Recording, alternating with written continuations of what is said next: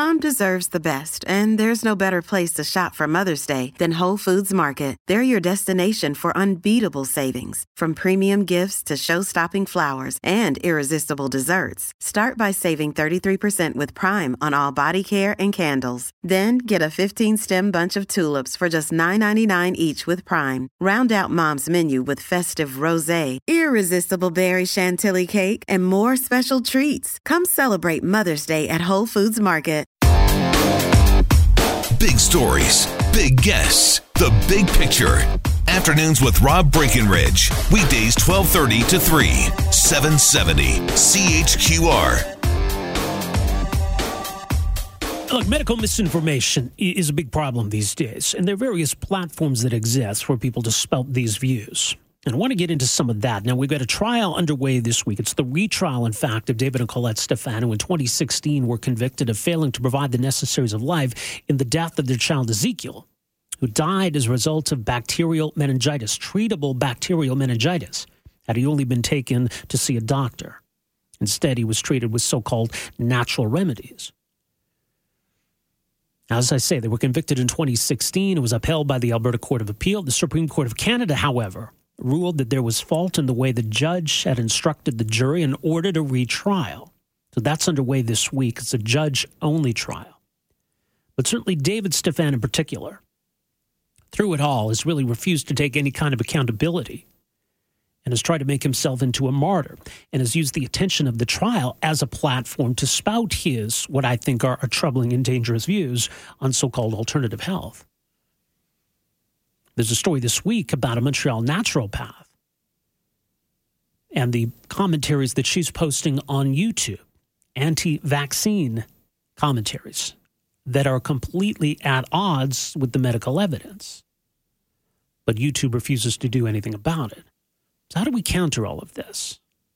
Well, joining us uh, for some thoughts, very pleased to welcome to the program Timothy Caulfield at the University of Alberta. He's Canada Research Chair in Health Law and Policy. He's Research Director of the Health Law Institute and a professor in the Faculty of Law and the School of Public Health. He is the host of A User's Guide to Cheating Death on Netflix. He is also author of the book, Is Gwyneth Paltrow Wrong About Everything? Tim, great to have you with us here today. Welcome to the program. Uh, thanks, Rob. Uh, let's start with the trial of David and Collet Stephan. Obviously, this is a tragic situation, the death of a child, and I'm, I'm sure they do mourn that child. But we, have got some issues here where, you know, the justice system needs to, to hold people accountable for what happened. On the other hand, th- this has really given the couple, or David in particular, a platform to spout what I think is fair to call some, some pretty anti scientific views. Yeah, I, I think you've outlined – the challenge perfectly. You know, on the one hand, let's hold these people accountable. Let's create a precedent.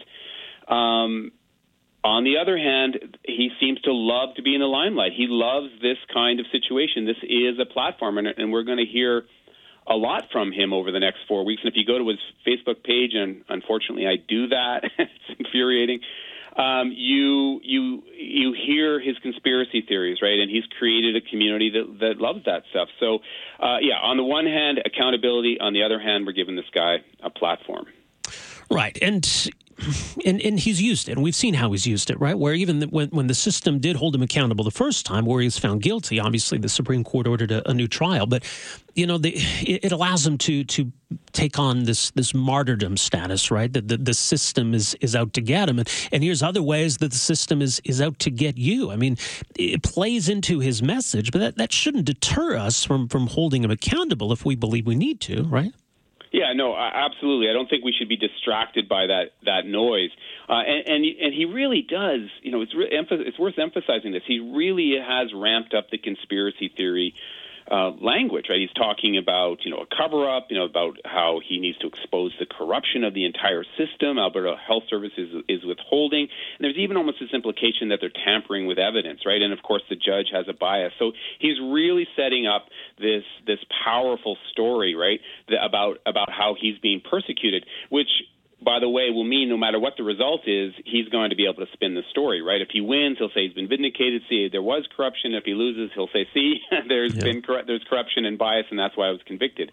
So we can't. I don't think we can just let that distract us from from from moving this case forward in in a in a way that that you know gets to the bottom of it. But but the, in addition to that, I think it's really important to emphasize we shouldn't overinterpret the results. Like win or lose, it's going to likely turn on some pretty technical legal matters, right? And so even if he wins, it does not mean that his pseudoscience is correct, right? And and right. that often happens with court cases, right?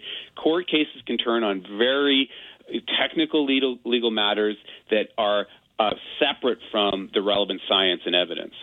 Right. I mean, ultimately, the takeaway, regardless what happens at the trial, I, I think it's, you're speaking to here that, that a child who is suffering from bacterial meningitis needs medical attention. And we have ways of treating bacterial meningitis. It, it needn't be a death sentence for a child.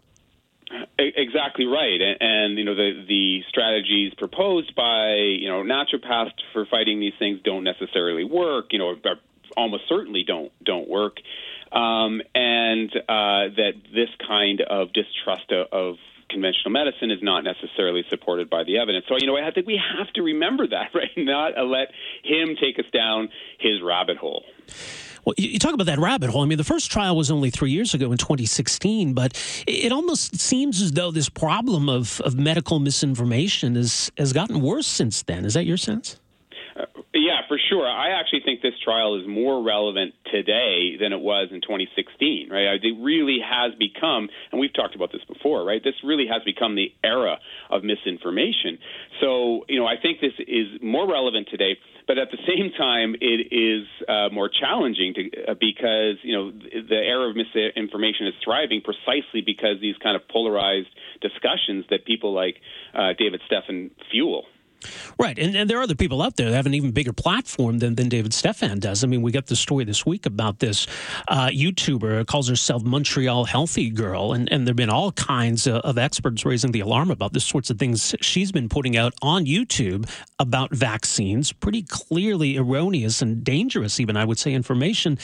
Uh, and we got the situation now where YouTube is basically saying, Google is saying that, well, you know, we're, we're not going to take this down. So, how, how do we combat this stuff? Well, first, I think it's important to emphasize that you know this does matter. You know, some of your listeners might may say, "Well, you know, smart people don't listen to that baloney. This is just you know, it's a Darwin you know, coming playing out." That's not the case. There's really compelling research that shows that just being exposed to that information, just having that stuff out there circulating, uh, can be problematic. You know, it's called the availability bias, right? You know, you you hear about something enough, it, it starts to have more cred- credibility. So we do need to do something about it. But there is this fascinating tension. You know, I'm a big I'm a big believer in freedom of speech, right? And and so there is a really fascinating tension that I think our society is going to need to wrestle with and how to deal with these with these kinds of issues on social media platforms like Facebook, Twitter, Instagram.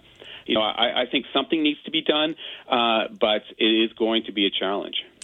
It is, and ideally we could counter misinformation with accurate information you know, from from YouTube's perspective, I mean, I, I, can see it both ways. If you know, if I ran a platform, I wouldn't want to be giving a platform to people like that. But as you say, there is the the free speech side of things too. So where, where do we find a balance? Yeah, there's this worry, right, that there can be these individuals sort of unilaterally deciding what the truth is, and and and that is tough in a liberal democracy to have that kind of unilateral uh, uh, approach. You know, there have been some suggestions that you know that you, you have warning signs, or that you have suggestions that you create algorithms that ensure that misinformation doesn't pop up near the top of a search engine. You know, I think there are things that that can be done in a transparent manner. I think that's important, so we know what's going on.